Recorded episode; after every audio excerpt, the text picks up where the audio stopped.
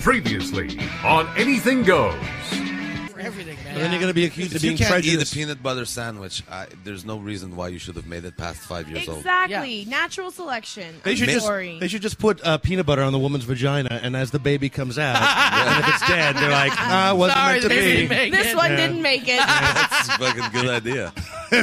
Well, now we know. and sprinkle some flour on it too. Yeah. So if it's a celiac, we don't want that either. And then just get all these different fresh fruits because yeah, they should have them just go through like a, or drag the baby through a smoothie or something like that. Of like, I feel bad for people with, with allergies. Like I know, like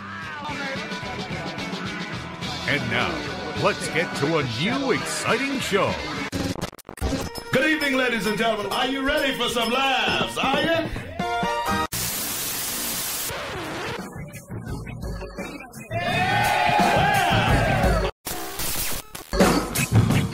Guess which host wears a shirt at the gym that says, Yes, I farted. This is Anything Goes with Darren Frost, How the fuck am I funny? Dave Martin, What have we got here? A fucking comedian. and Kathleen McGee. And I'll execute every motherfucking last one of you! Can you dig it?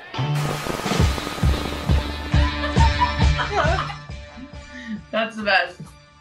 I found my Charlie Sheen T-shirt. Oh, very exciting. So now he's broke. They're they're talking that he's all broke and he doesn't have any money and he regrets some of the things that he's done. You know, if only Charlie Sheen had a time machine, could go back ten years ago and take all that back when he was making 1.2 million an episode for that show. That's what ego does to you. That's what ego does to you. You think that you're better than things. Like, have you seen that movie Overnight? I think it's called. It's about the man that wrote and uh, like his, he did the music for everything for Boondock Saints. Oh yeah, yeah, yeah. That's Oh a- yeah, of course, yeah, the, the director, yes. And he, I, I always tell people like, if you want to be famous, this is what you need to watch so that you become this because this will destroy you so fast. Especially nowadays when like every week there's somebody new that's famous and we've forgotten about somebody else. Like it's like if you're not constantly pumping out content, people forget about you. Well, it's like Orny Adams will never live down comedian. Uh, some of the things he said in that with comics because they all saw it and they remember it. Like you know, I think Orny's all right. I'm not a huge fan of what he does, but I'm not a huge fan of that kind of comedy that much. But you know, I think he was young and he was dumb and full of cum and said some things that we don't expect to come back to haunt us 15, 20 years later, and Yeah. it always will. He'll always be known for like saying, "What has Stephen Wright done?" You know, it's like, well, he's the only stand-up comic that's got a fucking Oscar, Orny. Maybe do some research before you Yeah. You know? Like I think. That, oh, go ahead. No, go I was just gonna say. I mean, I always just hope that people have perspective and realize. Well, yeah. I mean, he said this. What was it like 20 years ago? Yeah. And so it's sort of like give the guy an opportunity. Like, how far was he into his comedy career when he when Jerry picked him A couple to be, years. to be the Barely. opposite sort of the parallel to him? Right. Because I'm not even sure why has like Jerry Seinfeld ever actually even said why he chose Orny Adams? Like, wasn't it a bit of like this guy was the opposite? Like, didn't he sort of say that I I found? think that uh, Orny Adams sucked his dick, and uh, that's how he got his. That's how he got it. That's what my new thing is. Just to say that every male that's ever gotten success is because he's sucked dick or eaten pussy. Because there's no way he could have done it on talent alone. And that and that's why I'm in a closet in Barry. Thank you, Captain. I think that though, I I mean, I think we can all admit that we all have had every performer has had to have had their ego get away from them. You know, whether you get like Oh, of course. you lose a contest or you think why did that person get it and I didn't get it? like everybody has an ego and it's up it's whether you like let that ego get away from you and like Right. Yeah, but then also other people can sort of feed that ego too, and Yeah. sort of like it, it- it's it's sort of yeah. I mean, some of it sort of falls on your shoulders, but then also when other people feed into your ego, you can. It's it's hard not to sort of get a little bit big headed if you're constantly getting fed all this positive shit from people. Well, did you see uh, this morning? I saw on Twitter that Candace Owens and Cardi B are fighting. No. because Candace Owens is is slut shaming Car- Cardi B and and telling her, well, you're just dumb and you don't know anything about politics and you need to educate yourself and like, um, and then they're all like, this woman like values her life by her wet ass pussy, so they're of course using that against her. And then Candace Owens is coming in and saying, you know, like uh, you need to educate you. You, you need to stop being a puppet for Joe Biden. Um, and then they started posting those. Um, uh, the there's a clip of of uh, Malcolm X talking about how white liberals will use black celebrities Mhm. to push their agenda, which Yeah, is a yes. Yeah, and, And- to pro- and to prop them up for sure they do. Yes. and to an extent, I think that Joe Biden probably is doing that, but I think it's more that like Cardi B, her fan base is some of the most some of the people that are going to vote for the very first time in their lives. Mhm. So she's going to talk to these people, and they're they are at her level. And that's wh- why do you want to go after all these university educated snobs anyway? You want the regular people who don't usually vote to be like, no, I'm voting. I don't want this guy to be in charge of my life anymore. I, I don't think Joe Biden showers to wet ass pussy in the morning. You know what I mean? Maybe he does. Who Maybe knows? he does, but but if we're going to use the stereotype, he probably doesn't. But his team knows, like you said, that that young demographic that doesn't understand Joe Biden, maybe doesn't understand politics, Yeah. will side with whatever she says. So Well- they've been doing that all through time. It's no different than Trump and Kanye. And anyone who says any different, it's the same thing. That's why they're they're not using it because they think Kanye's a good person. They're not using it because they think Kanye's smart. They're probably back, you know, in a little room going, he's fucking crazy, but people listen to him, and we're going to use that. And that's how it works. So Which is- anyone that shames Biden for doing it, you've got to shame Trump for doing it with Kanye. Yeah. Is, is is Kanye still on Trump's side though? Because he was on it, and then because of Candace Owens, and then he got No, away he's, from he's Trump. not. He's but- not. Not now. But back then, before that, he was. He was very pro-Trump, Well, yeah, and they used but- it, and they used it in their favor for sure. Yeah, well, they tried to until Yeah. they started listening to Kanye, and they were sort of like, well, maybe we shouldn't actually be backing this guy just because he kind of supports. And also, they probably knew that Kanye was going to flip flop anyways, and and not be with uh, Trump after uh, like a month or two. Once, I mean, he's you know he's bipolar, he's schizophrenic, he's like Yeah. he's yeah, a but there's still that people are Republicans that will use that. Those, there's still Republicans that will use that as an example of a black person that supports Trump, and that's what Candace Owens is, and that's what, and that's when I found all of these um, black conservatives on Twitter this morning because I was reading all this stuff, and I'm just like, I, I, you're allowed to believe what you want to believe, but they kept keep on saying there's no evidence that Trump has done anything bad for this country. There's no evidence. I'm like, there's no evidence. there's evidence on a daily basis right. like it- it's crazy but i'm like i'm full on conspiracy mode that i think that like like for one thing i think all reality shows are actual actors but they're not good actors they're extras Mhm. this is my theory that all these reality show stars are actually just extras that have been cast in these shows because there's no way this shit happens all the time like Right. constantly but and but also with politics i think that like i i don't think i think that all politicians are against regular people i don't care if you're I, I personally, I, I'm, I'm of the view that most politicians are simply puppets for a bigger agenda that's behind them, pushing them for what those big money people are wanting. That's my attitude towards politics, and I don't think we're ever going to have a a view of like one's a great choice and one's a shitty choice. I think we're in for the long haul of two shitty choices, which is the shittiest for you to not choose. Well, if, if anybody thinks that a two party system is a, a way to work and get things done, they're absolutely insane. And the fact that Right. those, the Democrats and the Republicans got together after the Ross Perot thing of 92 and said that we're never going to have a third party. Let's just be two parties in the public, but we're one party behind the scenes. That's what they really are. So it's just, but I mean, Candace Owens is the worst because even before Donald Trump came out, Candace Owens was like was a um, uh, like a like a Democrat. You know, she she she was almost anti-Trump before he started running for politics, and then it was this. But I mean, at the end of the day, it's like the right pays. You know, it it, Yeah. it almost you'll get more attention being a, a, a black supporter of a, black Republican. It's like even that uh, that uh, the black duo uh, Diamond and Silk.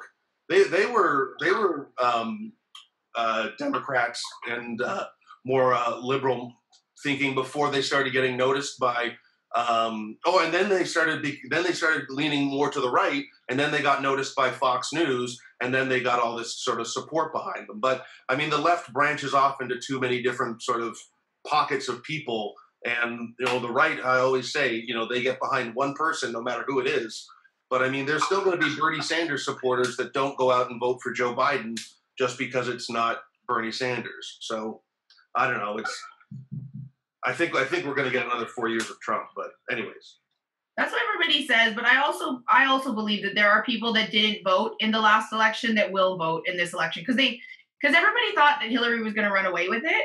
So the people that are apathetic voters are like, well, then what's the point of me voting? I'm not gonna. It's nothing's gonna change anything. But Trump is president because those people didn't think that their vote counted or mattered, and that's why he's president now. Because yeah, patriotic people will patriotic people will vote. It is they love voting. They fuck their vote. They love voting, right? And if and old if- people. and old people they, they love it it's so oh. important to them but young people are like whatever it's not that big a deal but now young people have seen what happens when you ignore politics and you and you don't have your voice heard and now they've had four years of trump and it's scary So Well, there, there's there's this there's this famous documentary called Mr. Death. I don't know if you guys know it or not. Jack It's Kevorkian. It's called Mr. Death. No, the rise and fall of Fred A. Leuchter Jr. And I'll just give you a quick version of it. This is this guy. He's a scientist, pretty lonely guy, no friends. He goes over to Germany and does tests of the concentration camps in the walls. And based on science, his science, he says and feels that the concentration camps never happened. So obviously that's a very polarizing statement. Well, of course, the white power fronts and all the people that are anti-Jewish use him and prop him up like a puppet. Go, look, we didn't say it, he said it, and they kind of embrace him. So for the first time in his life, he feels good that people are already being friendly to him and you know supporting him. And then once they were done with him, he was gone back lonely again. And I'm not saying this is the exact same situation that happens with black Republicans, but there is a little bit of that that if they weren't Republican and very kind of out in the open about it, how much would they be propped up like a Candace Owens or other examples? And in five years, they're just going to be the ones remembered from their own community as the ones that were anti their community. That's that's the big question. Yes. that's, the, that's the big answer yes that's totally what that that i mean every uh, of course if you're arguing for something. And there is somebody that whatever that oppression is about that is Right. agreeing with you of course you're gonna be like well look at this person. This person agrees with me. They can't i can't be all that bad if this person agrees with me when it's their their people that are being oppressed. But you know i don't know. It's, it's Well, like crazy. I- I've said before, like millennials have the worst voter turnout rate of, of any demographic. So if all those people that you see protesting, if they all go out and vote, and I hope that they do, Yes. maybe something will happen. But at the end of the day, but you know, I mean, you know, the, the Dave, Dave, let's talk about this because Glenn Wool is with us, and this will be a good thing to talk to him about.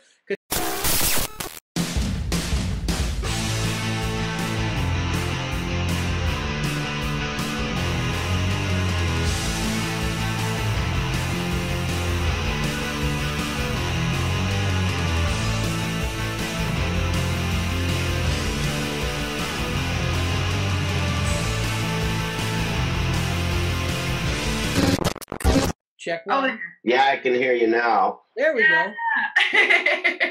So Yeah. Glenn, we're gonna we're gonna jump right into what we were talking about, and we'll do a little intro for you in a few minutes. But Dave brought up a good point about American um, voting system and voters and the protesters. And I don't know if you have an opinion on this, but go ahead, Dave. Say what you're gonna say.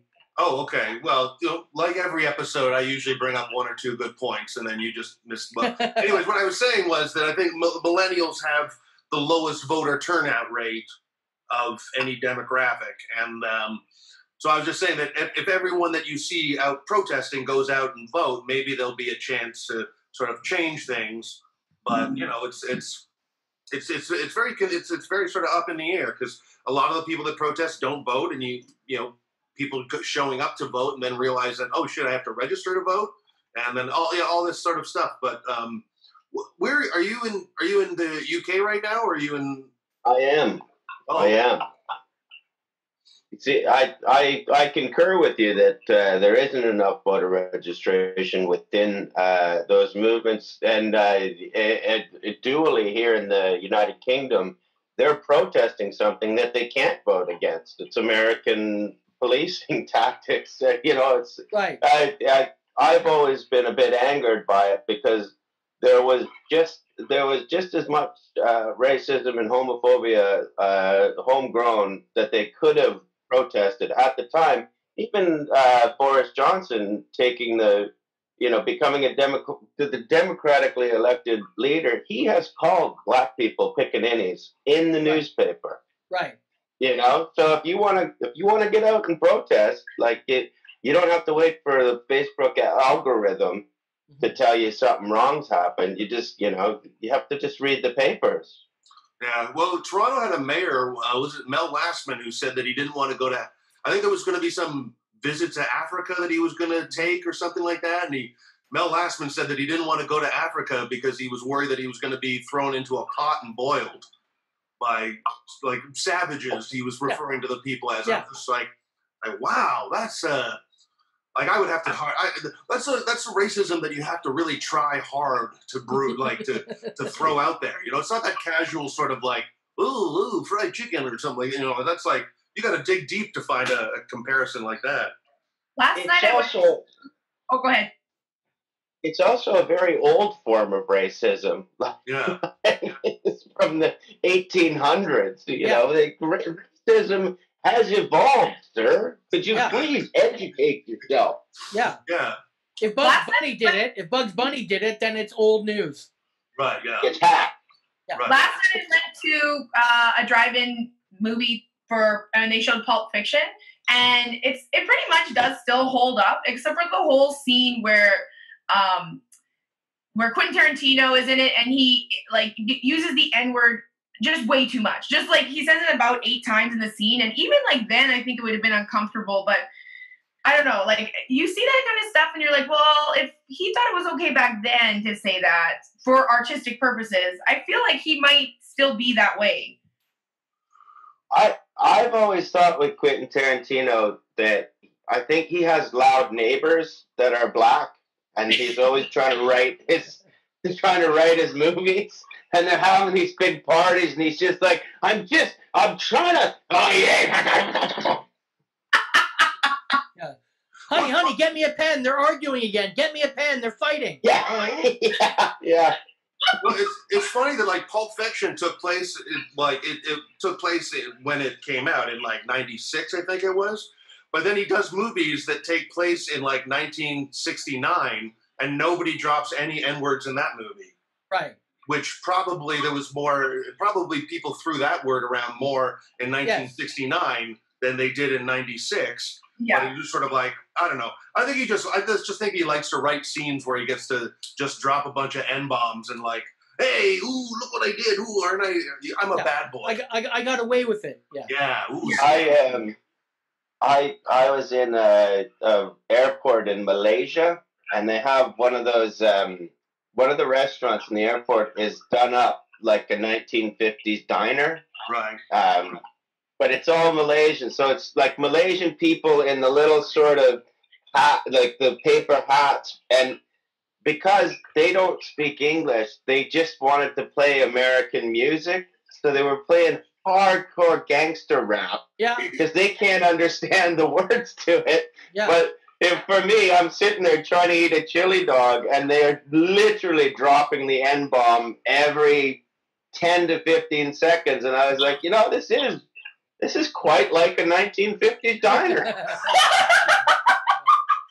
well, I mean, Me in Cuba, I was like, we were eating breakfast and they were doing water aerobics, and a lot of people from Quebec go to Cuba, and uh, they were playing uh, face down, ass up. That's the way we like to fuck. And this family Oh, yeah. was like dancing like face down, ass up.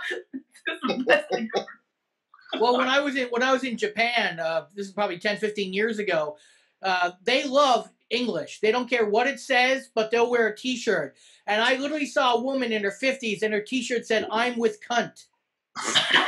So she has no idea, or maybe she does, but she probably has no idea. She just sees English, and at that time, you know, Japan loved English and anything, any kind of British icons or American icons, they'd wear it. And she literally had a T-shirt, "I'm with cunt." Well, she's not wrong. You know. It's not I mean, was she with someone I- else, or was she just walking on her own? by herself. Oh well, that she's still not wrong. So I remember I once. I this is I just. I'm pretty sorry.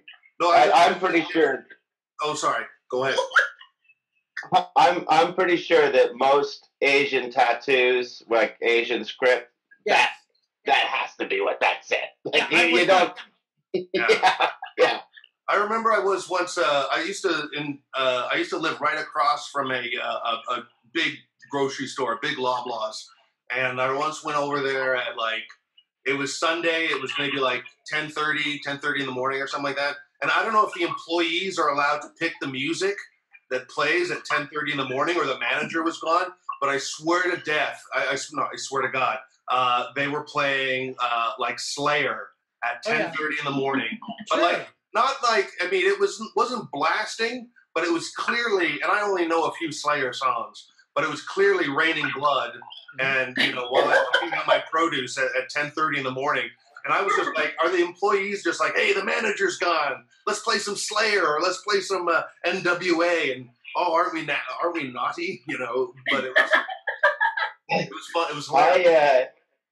uh, I I was in a um a grocery store in Holland the day that uh, Peaches Geldof sadly passed of a heroin overdose, and I thought it was really odd that they were playing like I they had they had um uh disc jockeys, so I I assumed it was the radio, and they played I Don't Like Mondays, and I thought like that's a really you know that's a really odd thing to do, but I Yes. couldn't hear what they were saying in Dutch. Um, and I asked one of my Dutch friends about it, and he said, "No, that's it's a pre-record, and they are they are little radio stations within the um, with within the shop, and all of the music they they take it th- so seriously. All the music is designed." To make you buy food that's in there, they've they've done like s- scientific tests, and he, so he said it wouldn't have nothing to do with it. I was like, well, maybe they were just trying to sell us some peaches. I remember or I not, once- or not. I once went. I, this was like a, a while ago uh, when the movie. Um, I had like a pass to go and see a movie, uh, or I had a pass for two people to go see a movie. So I went with someone to go see uh, uh, Twelve Years a Slave, and uh, I don't know. I just I thought it was just a little disrespectful while I was wa- like, but right before the movie started, um, there was a guy that came in that had like a massive bag of popcorn, a gigantic drink, and a thing of nachos at a movie theater, and I'm like, we're watching 12 Years a Slave. I mean, I know it's a movie, but it just seems so disrespectful of just like, you know, hey, I'm, you know, it's just like it's like watching Schindler's List and like, you know, having like a eating a burrito at the same time. Well, well, Dave, I don't know if you know, but for first time I ever saw Twelve Years as a Slave was an illegal boot copy I brought with me to the Mandarin Asian buffet on a laptop, and I just oh. kept shoving chicken balls in my face every time they said the N word, and I was full quick. Oh, well, I can't I can't speak for you, but I just this is a that was a private screening, so you could do whatever you want. But I mean, Right. this was Private training at the Mandarin. hey, Glenn, your uh, your album. I gotta ask you, Kate, because it's called Viva Forever, and you really hate that song. Yes, yes, but it, it comes. It, it- mean just it's like- all explained. It's all explained. It's it's a it's a secret. I can't I can't delve too deep into it, but I did. Um, that's what I used to do before the show. I would play the song uh, as the walk-in for people to sit down. I'd play the song "Viva Forever" about four times in a row, and because it because it ends the way it sort of starts, people would be like, you could see them sort of twigging on, like, but it would start like, how long is Viva Forever? Like, this has been going on for quite some time. And then on the fourth time, like, we actually we had to start a show early in Glasgow once because a guy was going mental. he was gonna, he's gonna attack the speakers if it had gone one more time. like hands were shaking. He was jittery. He was like like an alcoholic that hadn't had a few drinks in a day. Sort of like, oh man, if that's one of my favorite. Probably that's a guilty pleasure Spice Girl song that I do enjoy. Is Viva Forever. So, but I never hear it, so I it can still stay as a sort of a guilty pleasure. But again, if I probably heard it every other day, I'd hate it too. Well, I've got um, former sound technicians that have Viva Forever PTSD because they had to They'll still message me every once in a while, going, "It's still in there, you fucking asshole." Well, it's like Stuck it's like in my it's, brain. It's like Brits and Bryan Adams, right? Like even we're Canadian, we didn't hear as much Bryan Adams as the Brits did for a certain period of time. It's just it was overkill for like two or three years. Same thing with Bon Jovi. Bon Jovi is so massive in Britain, and he was a nobody in America at that time. His sales were f- considerably lower, but in Britain they went fucking nuts for Bon Jovi. Yeah, yeah, so yeah, they've got really strange taste in music. They, it's either impeccable or Or shit. yeah, yeah. Yeah, there's no middle ground. The Brits also love their boy bands too. Have you been doing shows in the UK? Yeah, yeah. I actually, I did. Um, I just did my first double on Friday night. I was actually able to do two shows, which was amazing. It was so. It just, I just felt like me again, and it, it is a. Oh, I- like I'll always remember the night because you know now I'm doing two gigs. I'm driving from gig to gig. I'm I'm feeling it. The new stuff's working. I got home and uh, the um, the Canucks game seven was on, but it started at like two in the morning. And usually, like a Canucks game seven is the biggest thing in my life, and and you know I, I can't sleep or eat. But with this, I, you know, I got I I had the two good gigs. I came in, I checked on my wife and kid. They were asleep, and then everything was good. I was able just to enjoy the game, and that yeah, I'd like us to win, but you know the, the important stuff in my life is already it's already safe and secure you know it was it was fun to watch sports with like with a healthy outlook on life Now, do- uh, is- Does the NHL try to pipe in crowd reactions? Like I've, I've only the only time that I've seen hockey uh, since the pandemic started uh, wa- has been at a bar where you know the, the sound isn't on anyways, and they're just playing music. But I know that like baseball was trying to pipe in crowd reactions, and like, but hockey's not doing that, are they? Or Yeah, they did. yeah they yeah you can pick in uh, in england you can pick uh, uh, which channel you watch because some have it and some don't but okay, Um, that's what I said when Glasgow played Rangers. I was wondering if they were going to pipe in sectarian chanting. Or, or My just favorite- Mel Gibson quotes? My favorite thing about all the sports is that they're like they're all quarantining these athletes, and they've said no one's allowed in and out of these hotels unless they're authorized. And like I live in Edmonton, which is one of the NHL hub cities. So when it was first big, it was actually very tight security and stuff.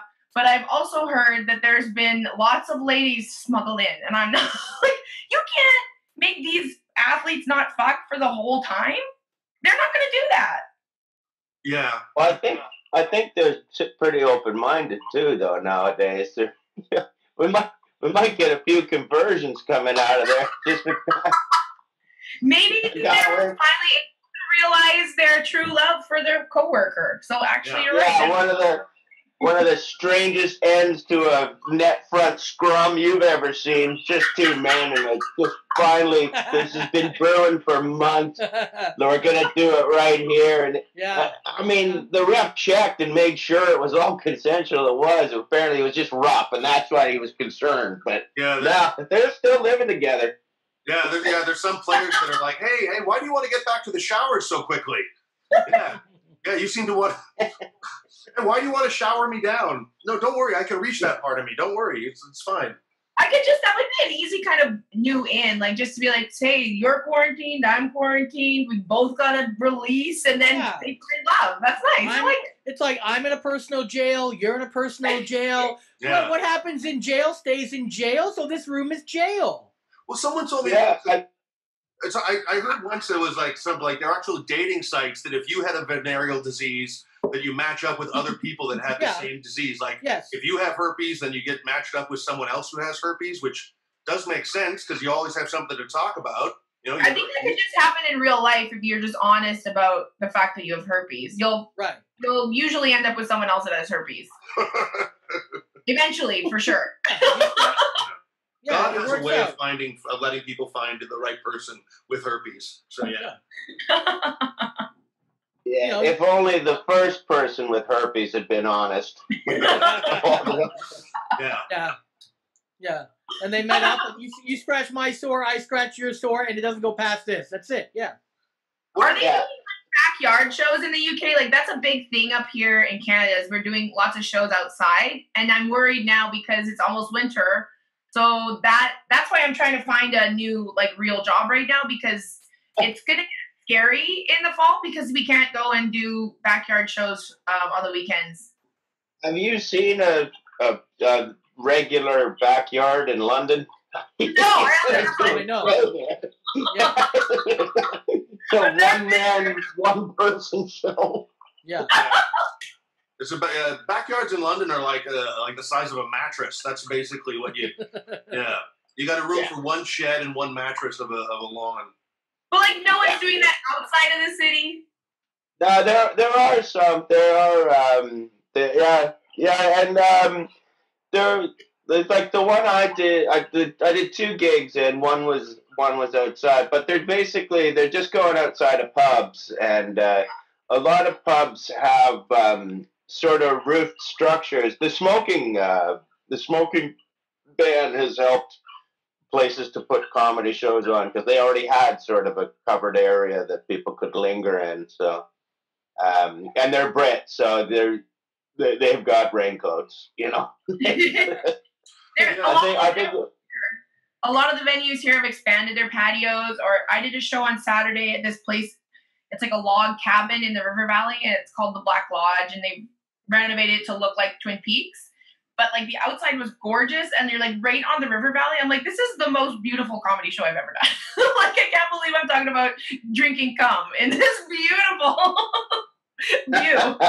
Well, when you're talking about drinking cum, you want the aesthetics to be beautiful. You don't want to feel Yeah, there shame. needs to be a balance of uh, Yeah. of, of raunch and uh, pretty scenery.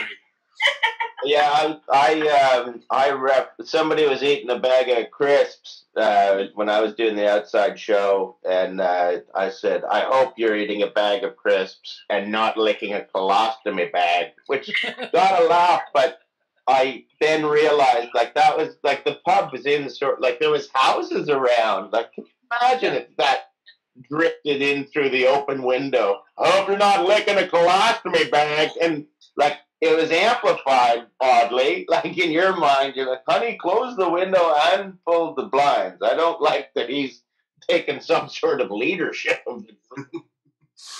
Uh, what what uh, Glenn? What's the uh, what's the park in in the UK that uh, is famous for people like showing up on a Sunday and then they set up like a little like, stand? Speaker's Speaker's Corner.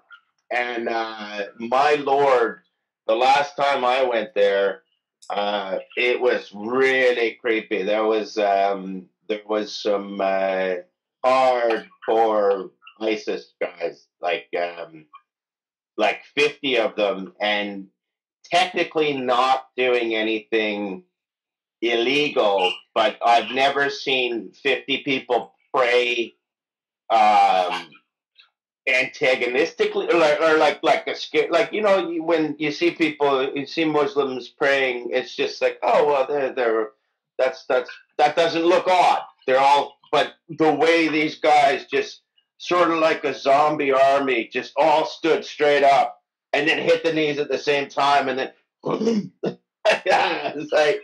Uh, it from what was a fun little day out with my wife. Um, we we left. We we didn't want to see where that was going. Yeah, because I, I, I I always remember that people would just kind of go off on rants about fairly, you know, fairly sort of bubblegum issues of just like some. I remember some guy ranting about the price of like stamps, and then someone else would just be uh, like 20 feet over, would be like ranting about something else, and then they would gather these crowds around them. And that almost seems like, Yeah. like, like comedy in a park has done. It's sort of like, you know, the border, the, the line between stand up comedian and crazy person yelling in a park is sort of crossed over each other. well, let's be honest. It was always close. Yeah, yeah. I mean, I, I just when when a comedian disappears from the circuit, I just assume that that's where they are now. There was a homeless guy doing stand up when I started in Edmonton. Wow.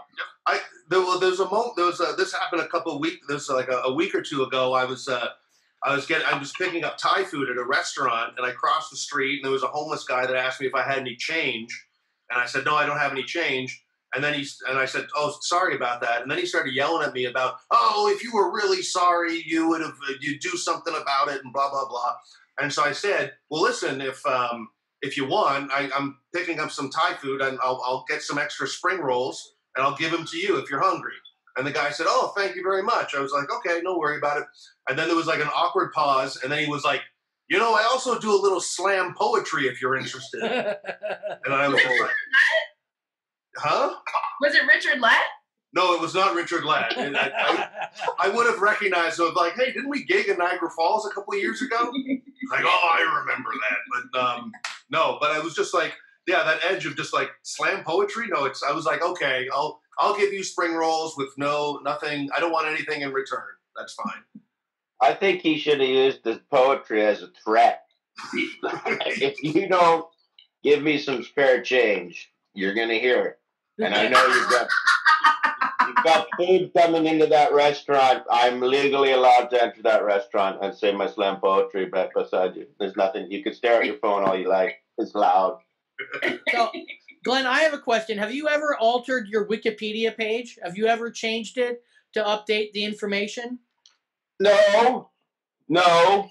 Okay. Why? What have you said? What have you put on it? It's it said that you discovered comedy at age 12 while listening to a Bill Cosby record. Yeah. No. that somebody has updated it. That somebody has updated it because that's my story that I tell. That it's always like, uh, I, I, and it wasn't listening to a record. It was at a Bill Cosby concert in Oh, Saskatoon. it might have said concert. I might add the record. I just saw Bill Cosby 12. I'm bringing it up. Yeah. Yeah, yeah, no, that was the yeah. Like, do you know? Uh, um, I saw somebody doing a thing about. Um, they were talking about famous people that went to high schools, uh, and uh, or famous people that had gone to their high school, and everybody. It was like a Facebook thing, and everybody was chiming in with their famous people, and I, I just thought, I wonder. So I put in the Wikipedia, my high school, and I I made the list. Yeah. Yeah, That's amazing. I did. I was very. I mean, there wasn't. a- I mean, um, it's not. I I didn't go to a prestigious school in any sense. like there was a couple of fringe NHL players and and not not much else, but still, I'm on there. Somebody looked into it and put me on there. Well, my high school had a 50th anniversary like reunion, and they invited all performers that have went to that school, and I didn't even get a fucking invite. So feel good about yourself, because that's the other side. I didn't even get a phone call until afterwards. You're like, oh, sorry, we forgot to call you. Well, what other, what other, Glenn, okay, Glenn, were you a popular guy in high school? Yeah. Oh, okay. All right, well, like I, I know I wasn't, but I mean, were you a popular kid in high school, Darren? Do you really have to ask that question? Well, I probably I, I know, I know the, I, I Not know- even popular now. Yeah, like fucking you tour with me. I'm not popular now. What the fuck? I know, that- no, I know that, but it's, I'm, I'm just trying to figure that, like, well, I, I have like I have like I have five fans that look like me. That's it. That's my fucking thing. That's what I have. and, Five and you- slippish guys who don't fuck often. That's my fan base. And they didn't they didn't have a good high school existence, Dave. They didn't fuck a lot in high school and go, I've done enough. They're like, I'm not fucking now, I'm never fucking. In my in my head, you guys all knew each other in high school, and you were like a Mean Girls clique, you know, walking around the halls like Yes. the big cock of the walk. yeah, Yes. and, and each one of them wouldn't admit to knowing who the other one was. Yeah. Just like, no, I don't know this guy. I don't know this guy. My stepmom sent me a list of famous Edmontonians, and I was on it, and I'm like, what? well, Awesome. like Michael J. I'm Fox, done. Michael J. Fox, Robert Goulet, Leslie Nielsen, Kathleen McGee. Yeah, Well, my these are all- hometown, my hometown goes fucking Wayne Gretzky, another Gretzky, Zamboni driver, some dead guy, then me. That's my fucking hometown right there. And it, and it literally says some dead guy. Yes, doesn't even yes. say what the guy's name is. Yes. Just ask him. Unknown soldier. Yeah. yeah, that's right. I know soldier. I've, I've Wow, he was wearing a he was wearing a military hat when they found the body. Yeah, We've nicknamed him the unknown soldier. yeah. With a fucking rope around his throat and some kitty porn in his hand. He's fucking higher than me. fucking world. Sounds like the mayor. Yeah. If you I've knew my been- town. I've never been contacted by Leaside High School, and that's where I graduated from. But I've been I, I was contacted once for like a reunion, but it was it was like from like the school that I dropped out of when I was in grade nine. So uh, that uh, so yeah, so I haven't been contacted either. And I know that You dropped out when you were in grade nine. no no no I, I know I changed I I changed high schools in grade nine, and I went to this uh, then I went to Leaside. And then I graduated from there, but they've never contacted me either. There's a, like a playwright that's from Leaside, that, but other than that, I don't think anyone that famous other than me, and they wouldn't. They don't even acknowledge me. But whatever. I was I was school. I was legitimately shocked to see my name. I and I I I um I I was trepidatious and thought this is just going to depress me um because there'll be a bunch of people. Yeah, I just I thought I thought the worst would happen, and I was I I I didn't even know it would it would uh, please me to the extent that it did. That I'm still talking about it now. Yeah. Well, I did when uh, I did a whole chunk of material in my comedy now from 2000 and whatever uh, about hating high school. So if anyone saw that from Leaside, they're probably like, "Oh yeah, well, we're not inviting you to shit." So Dave's got no school spirit. At one at one point, I was going to try to shoot a mini documentary, me going back to my hometown and getting a dead end street named after me, because everyone always wants a you know a big street named after them that they're famous. And I wanted a dead end street that fucking went nowhere. That's what I wanted back in my narcissist days. That was my thing. or just a bunch of dumpsters at the end of it. Yeah. Yeah. Yeah. Can I have the town dump named after me? yeah. Yes. Yes. Now, now, Glenn, the first time I don't know if you even remember the first time we ever met. So it was you had just came over to the UK for your first time. I'm not sure if your first time or the first time you moved over there permanently, and you showed up at the stand in Scotland to join Campbell and Francis on that first in, kind of lumberjack type show. I'm not sure if it had the branding at that time, but was that your first time moving there or your first time ever there? Do you remember? Uh, if it was the first time that we called it that, then yeah, I was I was so green. I didn't even know what the Edinburgh Festival was. I just knew I was going to be in Europe, and I talked to Campbell, and he said, "Oh, come by, come by Edinburgh in August. There's a comedy festival there." And I was just like, "Oh, oh, I wonder what that is." Right. and and ma- managed to get get a gig on their thing, and um, grew it all from there. But that all started from um, a car accident on the road in uh, in uh, BC with Andrew Carr. Uh, Okay. yeah, yeah. I won. I won. A, I won ten grand on a scratch ticket. Wrote my car off, and instead of um, instead of using the money from that to buy a new car and keeping the doing the Canadian tours, I decided just to go around Europe and check out what was happening. It was a very good time to do that. At, 'cause Right. There wasn't many North Americans over there. What's it like now? Yeah, is, is There's being a too many. Canadian a, a, a Yeah. still a, is being a Canadian doing comedy over there still like a unique thing, or they're just sort of like I don't know. yeah, Not at all. No, it's not at all unique, and um, they're not going to have more than two on a bill. you, have to, beat every other Canadian to get onto a, to get onto a bill, which I don't mind because I'm the best one. I'm sure So for me, for me, I'm I'm British by nationality. I have an EC passport, and I went over there. And to be honest with you, I just didn't like living in England. I think to live in England back in the '90s when I first went there, it was I don't know if it was better or not. I just didn't like it.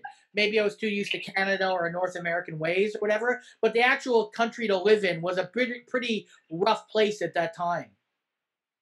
Yeah, well, the the alleys you were slithering around in, I'm sure Yeah. Yes. Feeling like There's home. nice bits too. He got his leg broken in London. I got my ankle broken in two places, but at the same time, I was with Pete Johansson in a. Uh, for some reason, we went to a strip club in uh, Soho, and um, if uh, if a if a Russian stripper says which drink is yours, and then you get up to go to the bathroom, she does not have your best interests. And uh, No, yes, no. Did you have to? Uh, did you have to check your common sense at the door? Is that? Yes. Yes. Yes. There's, there's no there's no Russian term for common sense. That's the problem. Yeah, they they frisked him. They found he had a bit of common sense to, in a in a wrap in his wallet, so they took that off him. Come on, now now now go have a drink. Don't. Yeah. Well, yeah, no, I don't. Uh, well, yeah, no, no, there's no excuse. I should have known better, but I just thought, hey, I'm in jolly old England. What could go wrong? A lot. I met this nice Russian lady. well, yeah. Exactly. Apparently, later after I blacked, never. after I blacked out, we got to know each other. apparently, for 400 pounds worth of uh, dances. So Did you have like your traveler's checks on you? no, I just had my uh, I just had my bank cards, and uh, apparently they uh, well they took those and they had all my password and they or I, I, I yeah a lot of it's anyways. But I, I didn't get my ankle broken there. I got my ankle broken uh, by some soccer hooligans on the way home. So What? What a How night. did you? Yeah. Yeah. well, I got my I got my uh, I got my, my my credit cards and my debit card taken at the strip club, and then somehow and then I left there and I started. I somehow I sort of knew which way to walk home, and um, and then I remember seeing two guys walking towards me, and then uh, one of them pointed at the watch that I had on, and. Uh, Was it a nice watch? Oh yeah, it was. Uh, I could show it to you. I bought a brand new one the next day because uh, I was. I'm going to show them. I'm just going to buy the exact same thing I bought the day before. And then uh, so one of them pointed the watch that I had, and I was just like, uh, yeah, yeah, cool. I have a cool watch. And then just after I passed them, I felt uh, a big uh, elbow to the back of the head, and I landed on all fours. Uh, and then my foot was on the street, but the rest of me was on the curb. And then they stomped on my Curb ankle and stomped broke it you, in two places. Yep. Yep. Oh. And so I dragged my foot all the way home uh, Oh. back to this university residence that I was at. And I slept and I woke up and I just thought, oh, wow, what a horrible dream. And then I looked down at my foot and it was all black and purple and yellow. And um, I ended up talking to two detectives in England asking me, and they asked, were like, oh, well, how did you get home? Because they were like, uh, they would just maybe try to look for me on the CCTV cameras. And I was just like, I don't remember how I got home. And then as soon as they figured out, well, we can't get any CCTV footage from this guy, they basically was like, oh, there's nothing we can do. Which I realized that that is a pretty well normal thing after I watched a couple of episodes of Law and Order UK. Yeah. They, the first question they ask is, well, is there any CCTV footage? And if the answer is no, then they're like, well, whatever. So good luck to you. See, But- now this is an acceptable reason to not like England. Rob, take a take a few notes off of that story. He's got, he's got a strong point. Well, I, I don't get me wrong. I saw some fucked up shit. I was living near Sheffield. That's where I'm. Oh, don't get competitive now. You Oh, had yes. a chance. They they break ankles and heads all the time in Sheffield. Let me tell you. that's how they say hello. Yeah. Curb stop. Hey, mate. But I think what you guys need is a car. Yeah. yeah. A lot of this is, it goes away. So, Glenn, your, Oh. your your your new album. It's your sixth or fifth album now. Oh Lord. Um, I I'm gonna say sixth. Right. I'm gonna say sixth, and the seventh is already written. So there, take that to the bank, kids. This is, this is yeah. It's uh, you forget. And I've got a whole load of stuff. Um, that I never released because I I would do Edinburgh shows um, and just And would you record any of was- them? Because I know you did 17. It says 17. Do you have like audio copies of all those shows? I hope you do. I think I do. I I sent them because I lived on the road for a five year gap um, after I got divorced and um, just ended up on a five year tour of Australia, North America, and Europe, just circling doing um, comedy festivals and clubs. And I was going to LA and uh, I got signed to an American thing. So um, yeah, my life was a bit chaotic there. So I would send stuff to my um, to my uh, album to to the to the record company, just going take care of it. Right. I, I don't know. I think it's lost. Oh, that's too bad. Yeah. Well, I mean, I still remember the bits. I guess if I ever wanted to really Right. go back. And what's your plan to do? Like find like this year to do this recording, or you know give it some time working on the road? No, I have to save it for an Edinburgh and then a tour. So yeah, it won't be out two years. The new one, but the Right. the, the old one, Viva Forever, um, that's coming out in two weeks' time. It's it's odd too because it's about a time in my life. So you go back and listen to it, and it's like, yeah, this is the new release, but um, yeah, it's it's such a document in time. So it's almost a little weird to go to go through it, and then like you even know how it turns out. Right. Um, yeah. Well, part of like I've released a lot of stuff, and the main reason I did is because I did want that exact kind of timestamp. You know, like what was I talking about in 2000? Because I don't have a very good memory, you know, or 2005. So I have them all to be able to watch, to be able to say, oh, I remember feeling those feelings. I don't feel the same way now, but you know, back then I was pretty pissed off about that, or or this or that. Yeah. Kind of interesting to look back in that regard. Oh yeah, yeah, I I concur. Uh, it also spurs you to write more, which I think is Yeah. a positive. Because I mean, I think we all know that that's that's how you die in stand up. Is if you don't if you don't keep if you don't keep writing, that's that's how you get punch drunk. Where That- you can Or you get jumped in England. You can also die that way. Hey, I'm still here. writing I'm still material. here. By by nobody's request, I am still here. So. well, you haven't you obviously haven't finished the drink that was sent over to you. You're still Oh no, Still I up. that pretty quickly. Yeah. and so people can get this. It's on. It's on Stand Up Records. The, the new one is that. Yeah, Stand Up Records, all the platforms, iTunes, Spotify. Uh, best to do it through Stand Up Records though, because that's where we make the most money. Um, okay. you know.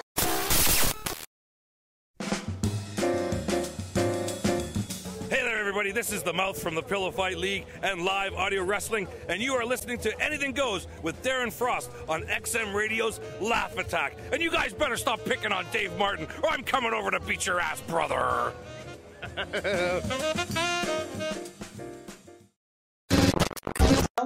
Um, I don't. I thought one of the things I sort of like. I, I watched this footage this morning, and it was Boris Johnson uh, showing up to uh, at, at some event in Scotland, and uh, it was just it was fascinating. Like the, he was just getting booed to shit in, in at this event in Scotland. People were throwing garbage, and I, uh, I just always admire that there doesn't seem to be a lot of that sort of like, oh, you're a politician with this sort of respect that uh, is it seems to be at like zero for him over in the UK the majority of the time. It's Well, he's he's done a very very poor job.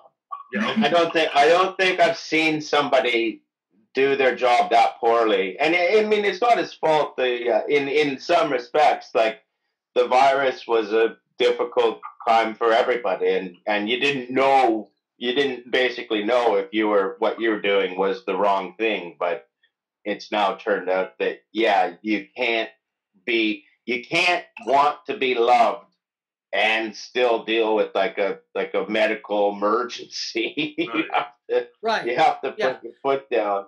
I would, I would imagine Scotland, if they looked at it through um, through reasonable eyes, he would be very popular there because he is, in many ways, going to give them their independence through his fumbling of this. You know, once they get another referendum, I can't see them staying. Yeah. Yeah, I was. I was just because I think it didn't. Didn't that start in England? The whole throwing the pie in politicians' faces, of just like there was like a big waves of that. Do you know, Darren? Of like you know how the that trend. I- being, Yeah, I believe it did, but I, I'm not. I, I couldn't. You couldn't. I couldn't say 100. percent oh, okay. Oh, I, all right. Okay. I don't think you could do that to Boris Johnson. I think he would eat that pie. yeah, cat-like reflexes to open, and he would just take a mouthful Yeah. of the entire pie. He would not. He would see that as a sign he was doing a good job. yeah, I got pie. Yeah, Somebody likes me. right. you have to write your message on the pie in icing or something like that. He probably would have gotten yeah. along well with Rob Ford. They would have been buds. Yeah. He would have gotten along well with Rob Ford. I think he is Rob Ford in many ways. Yeah. Yeah. Yeah. he is. I think Rob Ford opened the door for many bumbling idiots to become leaders in this world. Yeah, and I don't think he gets enough credit. Um, I know. You know, he really is. He's like the Neil Young of idiots. That's good. Well, that That's old good. atti- that old attitude of like people want to vote for a politician that they'd want to have a beer with, which always seemed kind of like odd to me in the in the first place. But but yeah, he really he embodied that opinion, that idea of like, yeah, I want to have a beer with this guy. Of that was the Rob. Oh, well, I believe most people had had a beer with him. Yes, Yeah, and and a little something But- else too. yeah, and a little bit. yeah, a little scoodly toodly. I, I, I mean, he's he's one of those guys because it doesn't affect me. I'm, you know, I was born in Mississauga. Don't let the Wikipedia page deny this, but Tor- uh, Toronto is not my home in any way. So for me, it was funny. It was like Trump was funny to me because I don't live in America. Yeah. Right. Um, yeah, as as a as a West Coaster, had it, you know, it was it was humorous that as a populist, this was the best guy you could come up with. This Yeah. amateur football referee, ill-fitting pants. There's just so much amazing footage because of him, like when he's throwing that football and he falls, or when he was like uh, talking patois with that guy in the roti shop. Like it was Oh, yeah. just brilliant. Like, I miss him. I literally, mi- I'm sad he's gone. I'm, I'm mm-hmm. sad that Doug is around and Rob is gone. Imagine the politician who came third to him. How can that person even walk into a fucking room? And you are third to Rob Ford. That was I tell a you what, though, I I I believe I I agree with you, Kathleen. And if he didn't have such an important job, I would hang the shit out of Yes. with Rob Ford. Yes. I fucking love him. He would be my friend that I'd constantly be explaining about, and people are like, "Well, why? You know, he's he's all this." He's like, "Yeah, but he makes me laugh." Right. That, Farley, but as a politician. He was Chris Farley, but as a politician. And Chris Farley as a comedian is brilliant, but Chris Farley as a politician is scary. Yeah, and the, Yeah. the also the analogy with Trump, you know, Rob Ford uh, it was a microcosm of a certain size, and it's funny. It still, you know, is a bad thing because it reflects Toronto and what happens in Toronto. Trump is much more of a world stage. So, uh, as a Canadian, I prefer it to be more local than our fucking prime minister being what Rob Ford was. well, yeah, Toronto's not nuclear capable. Right. Yes. But then That's there the are big You difference. just- So there, there were clips of Rob Ford doing his job where he was doing it well. I mean, I remember this one clip of him where he's sitting at his desk and he's going through all these benefits that Paul, Toronto politicians have and how much all these benefits are taking money away from taxpayers. And he was just showing all was like, you know, here's a here's a membership from the zoo that every politician in Toronto gets, and there's no this costs every taxpayer in Toronto this amount of money. There's no need for this and then he was just showing up example and example of how much how these benefits that t- Toronto politicians get that there's no purpose for, and so people would sort of see that and uh, be like, yeah, we like this guy, and then they'd see all this footage of him like throwing vodka bottles out of his SUV, and then be like, all right, well, we don't like that, but you know, it's Yeah. Yeah, don't, don't no. be Go ahead. arguably effective at a civic level uh, Yeah. because he like he he did a thing too he he'd give his number if you stopped him on the street and told him something was wrong, he's like, okay, here's the number, call me about it. He'd get back to those people. Like, and all of them. And it was his number. And he'd get, okay, you got Rob here. All right, I got it. You know, it was just the, the, problem with him politically is that he didn't have a filter and he would get caught smoking crack at a, at a dealer's house. Now, that doesn't mean you're bad at your job. That means that you like You're bad at keeping your crack addiction secret. Yeah. Yeah. Yeah. Yeah. But I mean, To me, there- if you don't, if you won't let the guy run your fucking hockey rink, he shouldn't be running a town. If you want to run a hockey rink and do crack, that's one thing. But fucking running a whole town and all the you know the levels that you have to know about and do crack and all the you know partying ways, it's just not possible. Well, and also throw Well, you think about it. You you think about it this way. You say, "Yeah, well, he should lose his job over that." If everybody who did that lost their job at the same time, your economy would crash. Yeah. no, I, I get that. Yeah, yeah, for sure. Well, and then also going into details about the uh, the size of your wife's pussy and how there's always more to eat was uh, was a little bit uh, off putting as well. So Oh, he would have loved wet ass pussy. That would have been his new re-election. Yes. yeah, well, He would lip sync to that on the way up, like they'd bring him on. And he, there's some Fords in this house.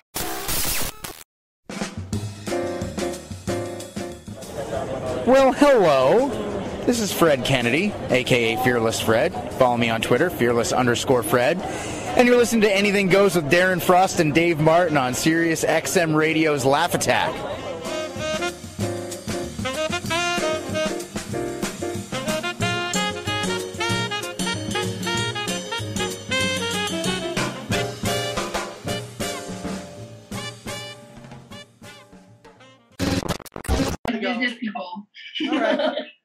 Right. Well, Thank you, guys. I I really enjoyed that. I I'll talk to you anytime. Yeah, It was great. Thanks, great. Glenn. Ew. All the best. Good luck. Au revoir. Bye. Bye. How do these things hang up? This is always good. they always stick around, and there's no. He can hear us. I know he can still hear us because they Okay, never wait. really. There we go. He's now gone. Yeah. This is my favorite because no, he's still there. He's like still there. this is like people in their 30s and 40s trying to figure out Zoom. I've I've, re- I've removed him twice. well, he's still he's hanging around. He's like that Russian hooker waiting for us to pass out. He wants to. Oh, what did we say about him? Yeah, yeah. I've, I've removed him this time. Number three. Yes, remove. And he's still there. Can you click him out? You can't click him out. I've I've tried. I've tried. Fine. He's still It's there. fine. We're not gonna shit talk him. He's got. No, he's awesome. he's He's awesome. awesome. One thing I noticed about whenever I'm editing a show, I always notice that my head leans over to the side a lot. Whenever Like a I'm- dog. Like a dog. Yeah. Yeah, like a dog that has seen a ceiling fan for the first time. It's like, Yeah. what's that? I always have Is this that- very confused or borderline Tucker Carlson after he smelled a fart sort of face, you know? Right. Uh, See the irony there? Glenn left while you were talking, Dave. And I'm out. It There we was wouldn't be the first time someone walked out on me speaking. That's right. So. Okay, go enjoy your tacos, Kathleen. All right. Good luck. You pervert, Darren. How dare you say that? Oh, come on. She's almost a married woman and you're throwing around taco references? Yeah. I'm trying to remove her too. There we go. Now, Dave, did you start recording? yeah, I've been recording the whole time. Okay, good. All right. I don't know what time it started recording, but It started around one or quarter to one, so we got a good amount of time there. I wanted to bring up the fact that Kathleen had, and there's like, you know, there's what is 135 people reacted to it. Of, I guess she said the amount of time that fans come up to her after a show and say, "Hey, I should." A lot of people say that I should try stand up. We, you know what? We can bring that up. I don't mind doing another episode now that school's in. We can do one on Wednesday or something, or Thursday or Friday. All right. What's your first response when people say that to you?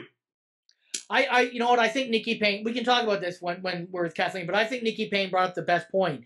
If they're sober, fine. If they're drunk, I'm just like, yeah, oh yeah, and I try to change the subject because I just think they're drunk and they're fucked up. If they're sober, they might mean it. I'm like, I'm not going to be a dream killer. I'll like go to amateur night, go try. Why not? Yeah, I always say just just try it and enjoy it for as long as you can.